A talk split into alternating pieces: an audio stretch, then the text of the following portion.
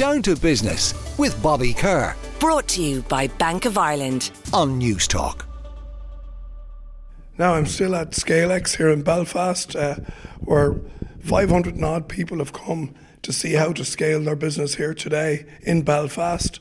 The keynote speaker of the day is Professor Damien Hughes, and he's a world-renowned high performance expert. And I've just heard him speak um, about high performance and about how one gets teams and businesses thinking around high performance and actually delivers high performance. And he actually joins me now to talk about high performance. Damien, you're very welcome to the programme. Oh, the honour to be on it is mine. Thank you, Bobby, for asking me.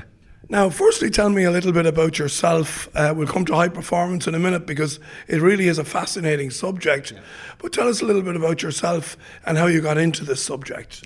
Well, I grew up in Manchester, Bobby, and um, I grew up in a boxing gym. So my dad, Brian Hughes, was uh, was a boxing coach, of some renowned in the sport. He trained guys that went on to win Olympic medals and became world champions. And the reason I mention that is there's two things that uh, in my adult life we often talk about. We do we don't do research, we do me search, where we try and make sense of our origins. And that story about the boxing club define, has defined my life. So, first of all, I was around high performance from as far back as I can remember. I was around guys going off to Olympic Games, guys becoming professional champions, guys preparing for world titles. So I, I was around what I call the work in the shadows of high performance, the stuff that precedes it, the hard work, the discipline, the dedication. So I was almost given, if you'll excuse the pun, a ringside seat to high performance and was observing this uh, it, from as far back as I can remember. But the second thing that um, I was exposed to was the power of a culture or a community. And the reason I mention that is the boxing gym where we grew up was based in what's classed as Europe's third poorest district. So as a consequence, you have uh, often have high levels of social deprivation. You have um, unemployment, gang culture, all the different kinds of things that bedevil cultures like that.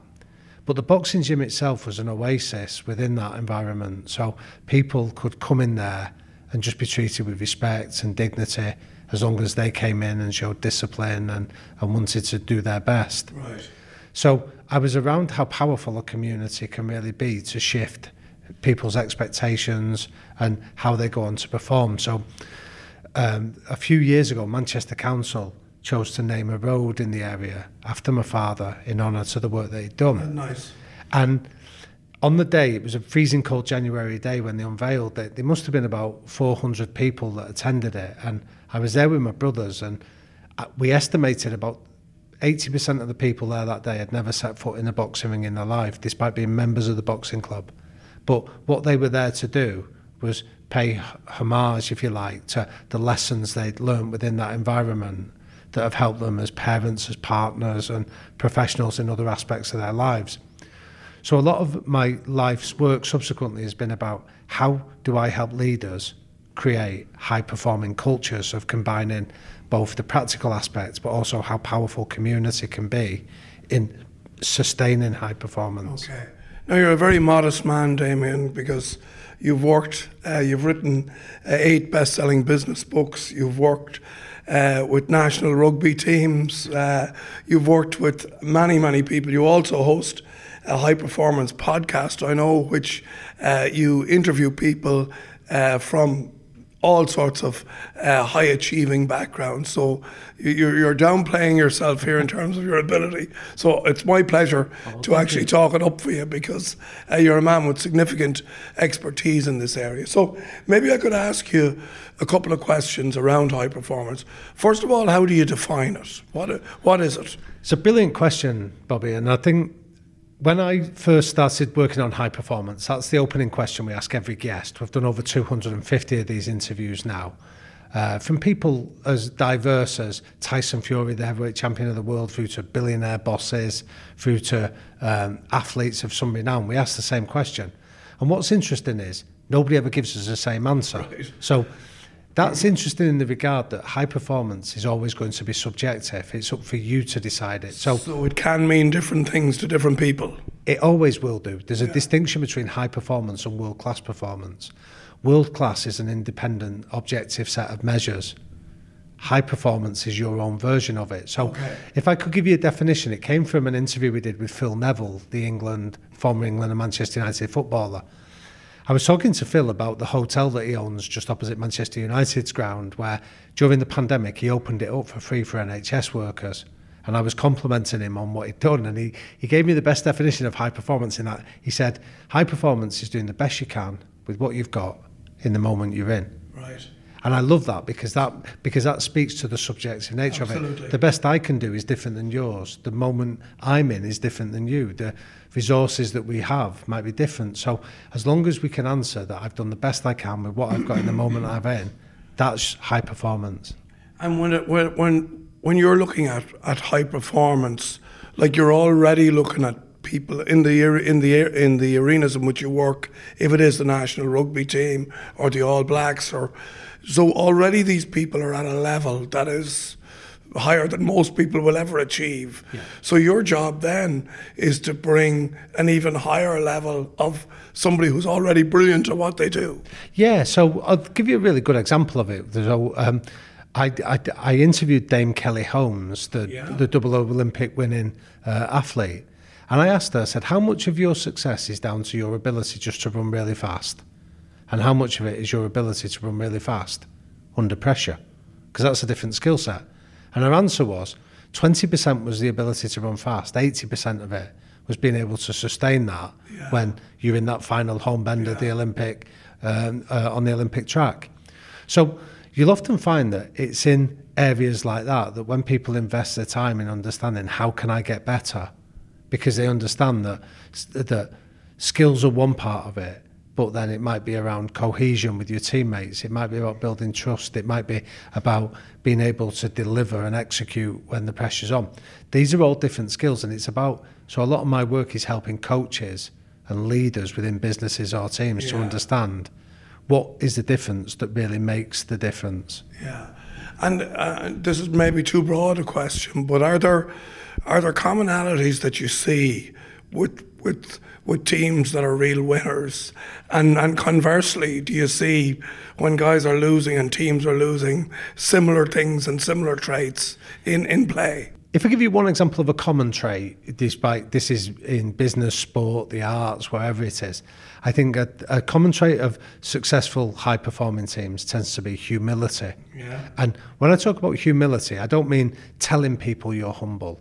It's a mindset. And the way I define the mindset is I talk about it in three stages. The first stage is peak idiot stage, where you've got lots of opinions, lots of judgments. And what you find is high performers get over themselves remarkably quickly. So they get beyond their ego of telling you who they are, what they've got, and what they've done. And then they enter stage two, which is what I call the valley of humility.